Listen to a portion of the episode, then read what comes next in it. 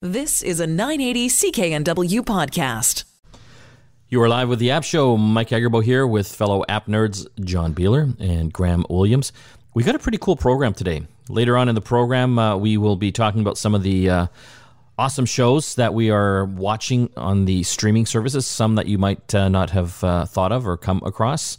We'll give you the lowdown on that. We'll also be talking with Taiwan's digital minister and how Taiwan is coping with the coronavirus and all the things like the misinformation on social channels. It's really, really quite cool. And we will also be looking into AI, artificial intelligence, when it comes to making songs. There's a program going on right now down in California that is actually recreating songs that, you know, like Frank Sinatra or Katy Perry could have potentially sang. And these are completely made up and completely computer-generated voices as well, which is kind of scary. One day we could replace you, Graham.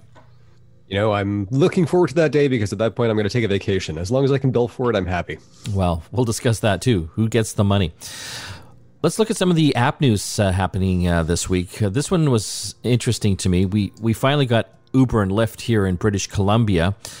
It's been available, I think, for about 100 years everywhere else, including down in California. But now California is actually suing to make Uber and Lyft drivers employees. This one's kind of a challenge. I mean, and here's, I think, where we need a new distinction of employment, because when you have people who can clock in and clock out when they want to, where they get paid an adjustable rate depending on demand, that's not necessarily somebody that falls under an employee banner, but it's also somebody that doesn't necessarily fall under a contract banner. And the challenge right now is making sure that drivers don't get taken advantage of. And I think for drivers out there, you know, a lot of people that you speak to, when you take a Lyft, you take an Uber, you know, how do you like it? I love it. And, you know, it gives me flexibility, it gives me all of these things. So I think there's a certain class of driver out there that does not want to have the additional responsibilities that come with an employee, but, you know, could also be afforded some of the additional protections that come with being an employee. So this is actually sort of that middle ground that I think California is falling on the side of, well, this is how we've always done it. And Uber is falling on the side and Lyft falling on the side of, this is the way that we want to do it. And in the middle is that middle ground of, this is how we should do it. Well, it's interesting. They're trying to obviously create some ground rules and protections for these workers. And, you know, a few of the issues would be things like sick pay and overtime pay. And to your point, Graham, overtime pay is basically, you know, if you work more, you get typically more rides and you make more money. Yeah. I mean, the danger is obviously like people overworking themselves. I don't want a driver on the road that's going to be on for too long. And I think they actually have protections inside the app to make sure that people don't overstay their shifts. The sick days is an interesting one because, you know, if you're not clocking in as an Uber driver, you're not making money.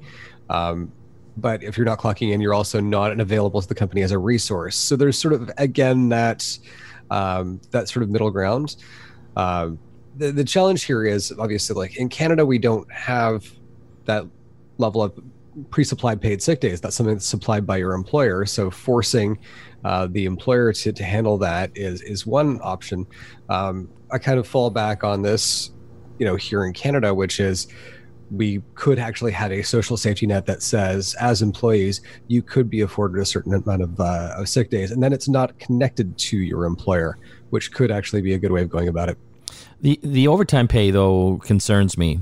I get what they're trying to do there, but does that also start infringing on the safety of the ride and the drivers? Like, if you make it so that these drivers get overtime pay if they've driven for like 8 hours or more, I think that would cause a lot of these drivers to stretch to make the 8 hours of driving to get that overtime pay. And we have seen that, you know, tired driving is almost as bad as drunk driving. So to your point, wouldn't want to see it happen. Yeah, it's kind of an interesting issue. Also, Airbnb laying off 25% of their staff. John, are you heartbroken? No, but we were talking about this before. And, you know, it's kind of interesting that a big company like Airbnb that has a pretty big war chest needs to lay off their staff during this downturn, I guess, if you don't want to call it that, because no one's really traveling right now. And it's just a question of what is going to happen when things do pick up again. Are they going to be rehiring, or are they going to be restructured out of a job, basically, because they've found some efficiencies from, you know, maybe a top-heavy company to begin with. So, it's tough, but also, I think, like Graham said, we're looking for the tiny violins. Well, Airbnb apparently is saying that their revenue is down by half, and they will be laying off 1,900 employees. They currently have 7,500 employees. I guess one of the things I was amazed about, they're still making that much revenue. Like, who is staying in Airbnbs right now? Are these the trapped people out in the world that can't get back home? Do you know what I mean? Like, the fact that there's still 50% of their business is going. I'd be interested to see, like, how many are actually, like, longer term Airbnb rentals. Yeah. I have a few friends that's what they did. They were digital nomads, and they would just move to a country for a month in an Airbnb because they got a better rate. And then they would just country hop basically every month. But John, to your point about some of these companies cleaning house, I think we're going to see a lot of that. I don't think a lot of these companies are going to admit it, but it is a good opportunity now. If you wanted to let go of some people that you didn't want anymore, this would kind of be an opportune time. Or a really insensitive time. Well, no, it totally is an insensitive time. And that's why I have trouble with some of these big corporations that have billions of dollars in their war chest. Can't you be good corporate citizens and, keep these people employed? Yeah, and definitely we've seen a few companies that have done that, and they've made some very generous offers to their employees, even if their employees aren't even working for them right now. They basically paid their salaries while they stay home and shelter in place, or whatever, depending on the country or state province that they're in. But obviously, not everybody can afford to do that. So it's definitely an interesting time for all this type of stuff. And but yeah, that's been my theory all along, is that this type of pandemic is going to make some major changes to how some of these companies operate and how they're structured, because they're finding a lot of efficiencies now from the working from home stuff. So, even things like, how much office space do you need when half your staff is working from home now and in quite comfortably working from home?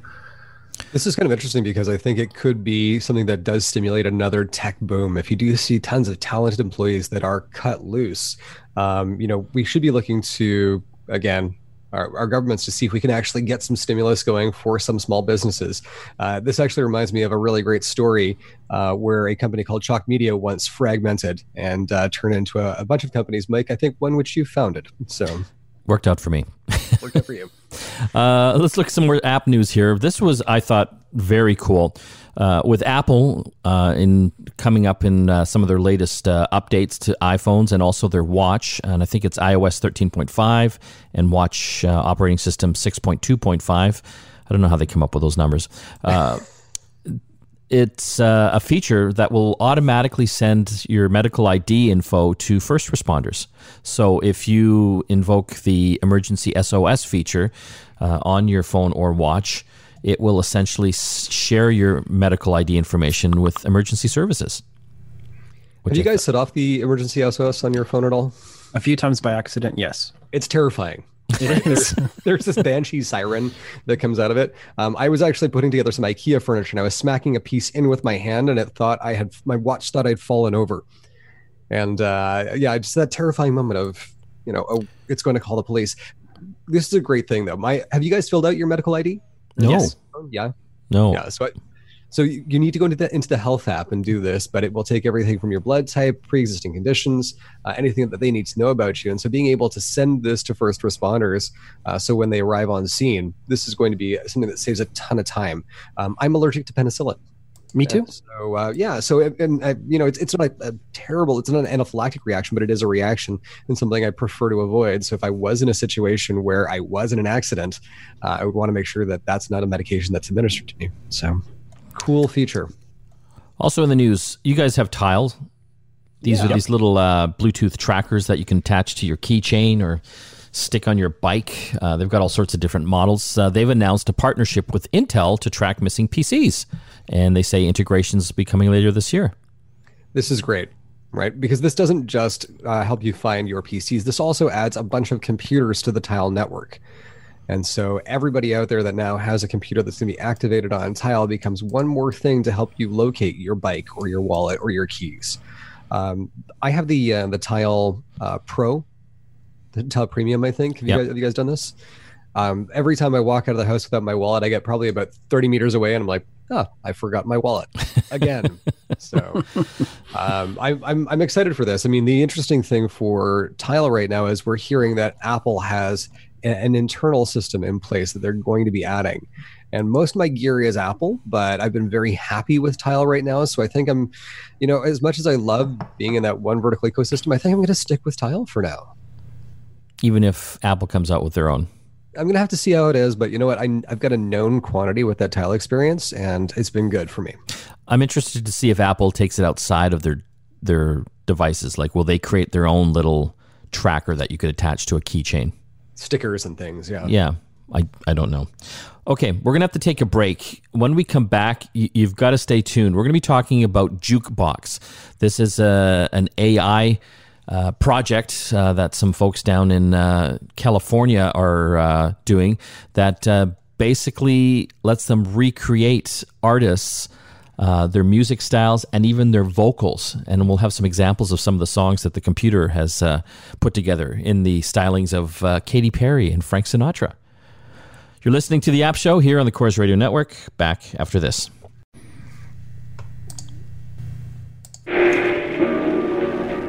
It's Christmas time and you know what that means. Oh, the touch of time. As I like the tree this year, we'll be in a tub. Well, that was supposedly Frank Sinatra singing a song that he never sang. We're talking in this segment about Jukebox here on the App Show. This is a really interesting project happening at a company called OpenAI. It's a research laboratory based in San Francisco, California, and they've created some software using artificial intelligence that can recreate the vocal and musical stylings of many different artists. Have you guys checked this out yet? Yes, it's a little creepy, little freaky, but kind of cool. Yeah, it kind of sounds like Frank Sinatra is drunk, slurring his words, and kind of underwater. But it is really quite amazing. Like, it kind of sounds like him. And so, again, these are lyrics that the researchers and the computer have come up with, and the computer's come up with the music and also the vocals as well. Yeah. The fascinating thing for me here is that, this does sound like Frank would sound in a lounge. The bigger implication, I think, is for stars that are still alive. There's a sample of Katy Perry on there, which had I not known that was AI, I would have been like, it's not her best work, but that does sound like Katy.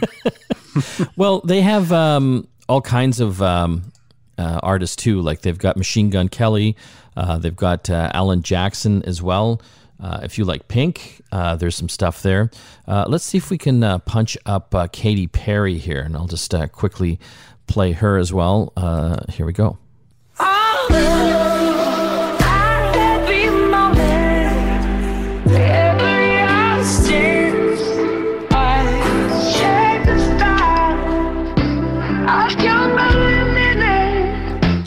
Can't fully understand what she is saying, but it's not bad. It's got that Katy Perry twinge to it, don't you think?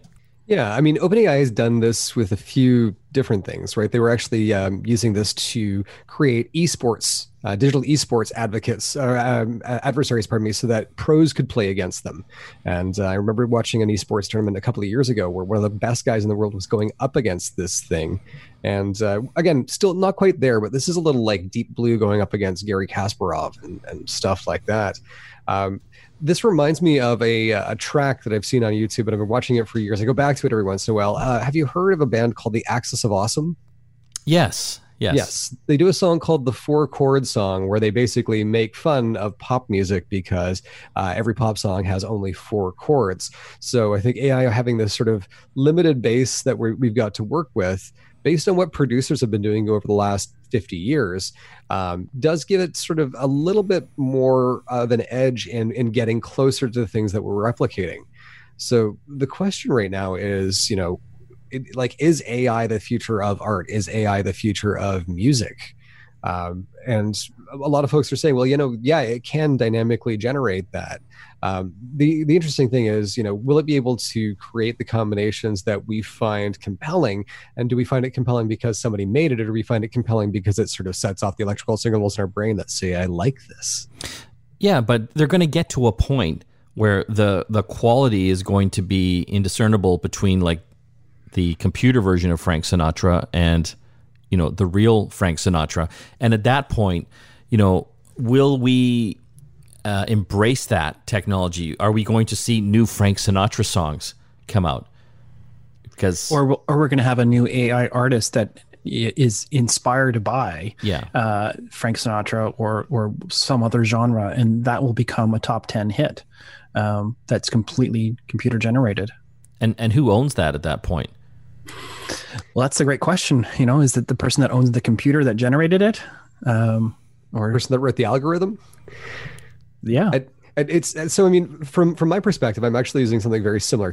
You know, I'm a DJ, and I'm starting to get into more sampling as opposed to just mixing. And one of the things with sampling is finding those individual tracks inside a song, where you can grab those little bits, whether it's the vocal, whether it's the bass line. You can do that by mixing it with the EQ, but there's actually an AI program called Spleeter, and it's the song apart. And this is it's actually available on GitHub, but there's a website called melody.ml. And if you've ever loved a song and you wanted to hear just the vocals or just the drum line or just the synth, you can actually feed an MP3 into this. And it uses the same sort of neural networks that's developing this kind of thing to split the song into its constituent parts, basically unmix the song, undo the job the producer did. So we've got AI that's not only building new music, but also breaking our existing music back into its original pieces. If you want to check out Jukebox and some of these crazy songs that the computer has put together, it's openai.com. When we come back from the break, we'll be talking with Taiwan's digital minister and how they're battling misinformation in this coronavirus COVID-19 age. Back after this. We have an interesting segment and guest coming up. As you know, most of our coverage has been around technology and how that interplays with COVID-19. On the line, we've got Audrey Tang, digital minister for Taiwan. Thanks for joining us today. Yeah, really happy to be here virtually. Before you accepted an invitation to work with the Taiwanese government, you were a programmer and a hacker. Explain to our audience the type of hacking you do and how the efforts of you and the community benefits rather than hurts society. Well, the kind of hacking that I do is called civic hacking. It differs from cybersecurity hacking, where the white hat hackers determines the vulnerabilities of the system and inform the system operator of it, or black hat hackers who does the same thing but use it for their personal benefit. A civic hacker doesn't find or fix vulnerabilities in old systems. Rather, we build new systems that doesn't suffer from such vulnerabilities. And so when looking at disinformation, for example, we do not try to get into the accounts of the people who spread disinformation. That would be cybersecurity hacking. Rather, we make fun, mimetic pictures, dog pictures that shares the clarified information in a much more fun way. This is what we call humor over rumor. And when executed properly, this makes sure that everybody can laugh at a socially controversial issue and then go back to democracy. And so there's just one of the many cases where civic hacking has been successfully sending off this information along with many other things without resorting to cybersecurity hacking. So you're talking about misinformation or disinformation, which obviously really, we've seen around the world, has spread so rapidly on social media. And, you know, a lot of the platforms are even struggling to keep up with that, to block out some of that. You know, Facebook and Twitter are great examples of it. You guys have developed your own disinformation counterattack. Can you maybe explain that a little further? Sure. So the idea of disinformation in Taiwan is very well defined. It's a legal definition. It's called intentional untruth that cause public harm. So, and all of it are requisites. So if it's unintentional, as I said, it's misinformation, or it doesn't cause public harm, it only harms the image of the minister. That may be just good journalism. And so it has to be intentional and it has to cause public harm. And whenever we detect that such a disinformation is trending, every ministry is now equipped with the capability to roll out a fun mimetic message within 60 minutes. And when they do that, it's very effective, so that whenever we see something that needs to be clarified, to use the humor over rumor response system. For example, this is our premier, our prime minister, who wrote it out after an hour of a rumor that says, "Combing your hair will be subject to $1 million NT fine," and it not only says it's not true. It says, "I may be bald now, but I will not punish people who look like my youth." And a fine print that says, "What we have done is introducing a labeling requirement for hair products taking effect July 2021," and a smaller picture of the prime minister as it looks now, and says, "However, if you do perm your hair many times a week, it will not damage your pockets, but it will damage your hair. And when serious, you can just look at me to see what would happen." And so this is genuinely funny, and everybody who shared this participated in the clarification. And so that if you search for those keywords, you're bound to find this picture and not this disinformation. And that's one of the examples of how we successfully fended off disinformation with the power of humor. How many people do you have working for you to accomplish this? Well, working with me. I mean, I don't give orders to the ministries, but each ministry has dedicated people. All the people-facing ministries, about 12 of them, have allocated a team of at least 7 people of different expertise, so that they can pre-clear the use of, well, the Prime Minister's image. For that, I also donated my Flickr album, saying that all the editors all around the world can freely use it for non-commercial purposes. So they have a kind of stock of images for any purpose, and then they work out how to respond within 60 minutes. So at least 7 people per ministry. How is that all coordinated? Do they have autonomy to respond to, you know, these things online, or does it have to go through one central person or group before things get posted or dealt with? One of the 7 is the political kind of delegate from the ministry, just as my office is one delegate from each ministry maximum. Everybody in that humor over rumor response protocol has direct access to the spokesperson's team of that ministry, as well as to the administration's spokesperson. So, of course, they do have to clear that, but by clearing that, I mean like 5 minutes. So it's not a lot of bureaucracy. Another example is the same prime minister smiling happily here in the convenience store. One day there was a rumor that says there's a panic buying of tissue papers because people think that the material of those medical masks is the same as tissue paper, which is not true. It's intentional untruth that harms the public. And so, again, applying humor over rumor, the same premier also now publishes a mimetic image, now showing his Botox and wiggling it a bit. And the title here says, "We only have one pair of Botox each," meaning that there is no point in panic buying tissue papers. And then there's a table that shows the materials of medical mask is actually plastic, and it's from Taiwan. But the tissue paper, which is here, mostly are produced from South America. And so these are different, and we don't need to panic buy. And this is so effective that within a day or two, everybody stopped panic buying. And we found out the original disinformation source is from a tissue paper reseller. Again, a very good, interesting use of humor, but it's only useful if it's rolled out timely. That's fascinating. We're still having problems with the toilet paper here, so maybe we can get some some learning from that. We're going to have to take a break. When we come back, we'll be chatting more with Audrey Tang from Taiwan. She is the digital minister there, and learning how they are combating the coronavirus pandemic. Back after this.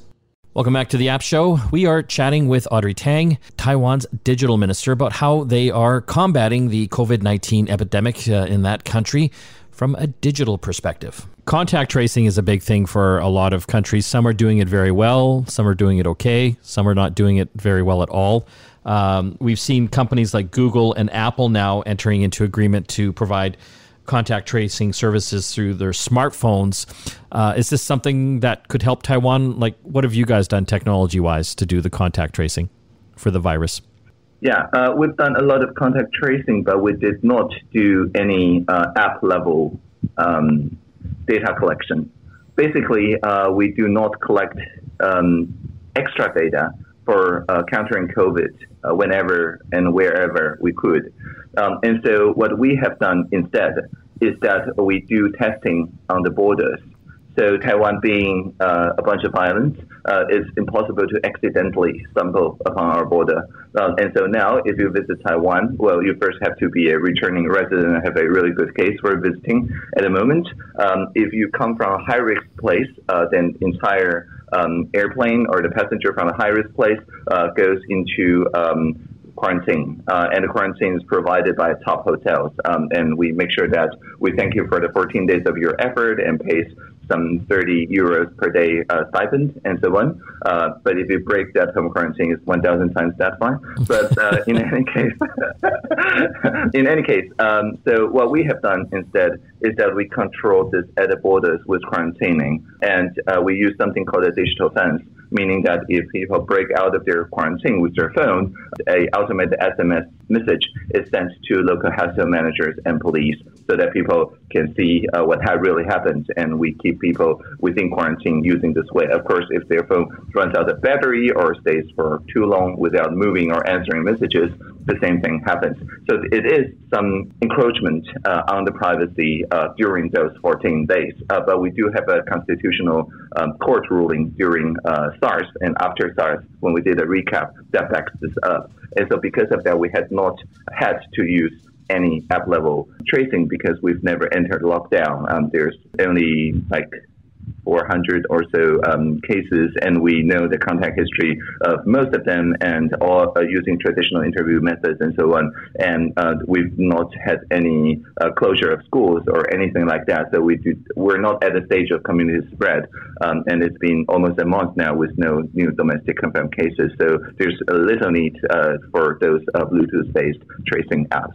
You also did something really interesting with how you were managing the supply chain for masks. Mm-hmm. Using technology. Can you explain that?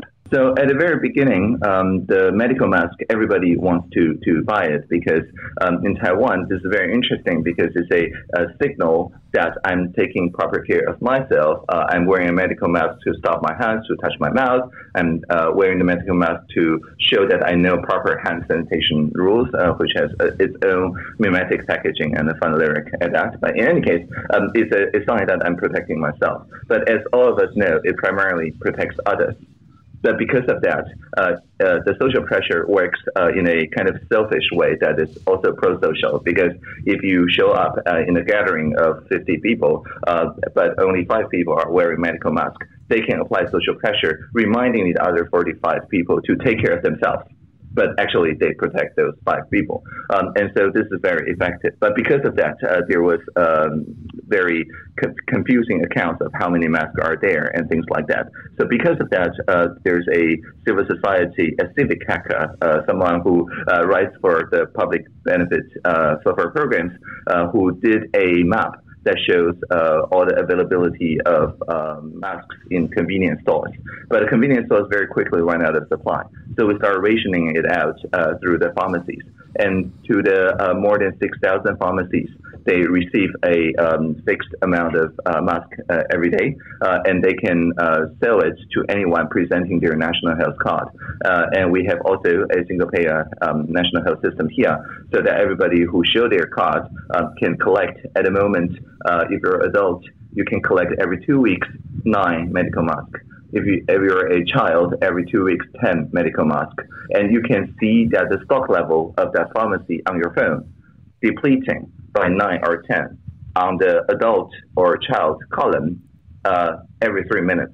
Because unlike other jurisdictions where the publishing of statistical information every day is normal, we make sure that we publish every 3 minutes in a kind of distributed ledger manner, so that it's mirrored, it's copied to more than 140 tools, so that if your visibility eyesight is not that good, you can switch to a chatbot or a voice assistant or something that is more friendly to people with blindness, as well as people speaking different languages and so on. So no matter who you are and where you are, you can access where are your nearest pharmacy that still have some masks in stock, and thereby reduce the queuing and also increase the people's confidence that the supply is indeed growing, and also informs the distribution strategy, because we know exactly where has oversupply and where has undersupply. And that's why after a while we decide to partner with convenience stores on a pre-ordering system, because there's many municipalities where people work very late in the day and therefore will miss the mass collection because they work longer hours than the pharmacists.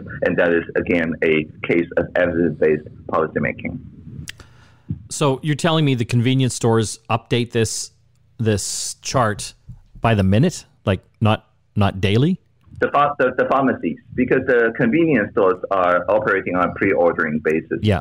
So you take your card there, you swipe, and then you receive the mask a week or so afterwards. Got it. Okay. And so there's no stock level. But if you really need it now, like if you start developing symptoms and things like that, you can just go to your nearest pharmacy and collect the mask. And then they have them and put it on and go to a clinic or something. And it's a rational thing to do because of the universal health care coverage, 99.99%. Everybody who show any symptom, COVID or not, will get treated fairly and without incurring any financial cost other than the €5 of the registration fee on the clinic. Definitely could learn a few things. We're talking with Audrey Tang. He's the digital minister for Taiwan. I want to thank you for joining us today. Thank you. When we come back from the break, more tech to talk. Back after this. You are back with the App Show. Mike, Graham, and John here. One more segment, and we're going to talk about some of the shows that we're streaming at the moment. John, what's your favorite happening right now? Well, this past week was Star Wars Day, and Disney released Disney's Gallery, and it's basically the behind-the-scenes documentary about how The Mandalorian gets made, and it's a really fascinating look at the process they went through to sort of reinvent how they could do a Star Wars live-action show, and they have a whole bunch of directors, one for each episode, and they all work together on their episodes, as opposed to being, flown in just for their one episode and then out. So they all have this cohesiveness that it just isn't there on a lot of other shows. And it's basically a roundtable conversation that Jon Favreau, the producer and writer of The Mandalorian, sort of has, where he introduces all the directors and sort of what they're bringing to the table. And it's a fascinating look at how they've made The Mandalorian, and it's episodic. So there'll be 8 episodes and one a week, I believe. This is a dream. This is cheap content for Disney to punch out, isn't it? Yeah. Somewhat. Did they show some of the behind the scenes on how they filmed some of the segments? I mean, they're using new technologies, not green screens anymore, but kind of stages. Yeah, they call it the volume. It's basically a giant LCD display that is the set. The roof, the walls, the floor, everything is all controlled by computer, and they do real-time CG work in that environment as they need to. And it's kind of interesting because you actually get to see the perspective that it looks like. When cameras are pointing at it in the show, it takes into account all the aspect ratios and all that kind of stuff. But when you just look at it from like a documentary standpoint, it's pretty distorted because it's meant to look a certain way with a certain lens from a certain angle. But as soon as you get away from that angle, it looks really, really wonky and strange, which is really kind of cool to see. But also, like, all the little things like how Baby Yoda works and that kind of stuff you get to see as well. So if you love Baby Yoda, this is the show for you to check out. Yes.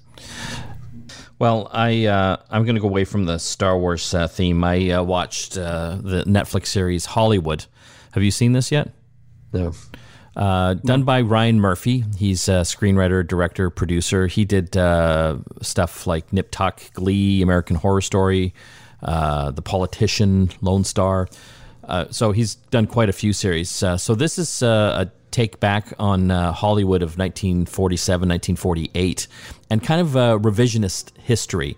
A group of kids get together to kind of break the Hollywood system. So it was really well done. I didn't totally buy into the revisionist part of it because it kind of negated, the strides that a lot of, racial minorities had to make over the years. But it was well done. So I encourage you guys to check it out. Again, Hollywood. That's all the time we have left. If you want to see more of the show, we actually video podcast it, including also our sister show, Get Connected. And you can go to our website, getconnectedmedia.com. You can also visit our YouTube channel at Get Connected TV or Get Connected Media up on YouTube to search for that. We'd love for you to subscribe and like some of our content so we can keep making more and more. If you want to win some prizes, we're giving away a Belkin wireless charging stand. So if you've got one of the new phones that supports wireless charging, this is the wireless charger for you. All you have to do to enter to win is go to getconnectedmedia.com, hit our newsletter section, and subscribe, and you're automatically entered. I want to thank everyone that helps put the show together, including my hosts, Graham and John, and all the rest of the folks back at the ranch. We'll see you again next time. You've been listening to a 980 CKNW podcast. Listen live at cknw.com, the Radio Player Canada app, TuneIn, Amazon Alexa, HD Radio at 101.1 FM HD2, and on the AM dial, 980 CKNW.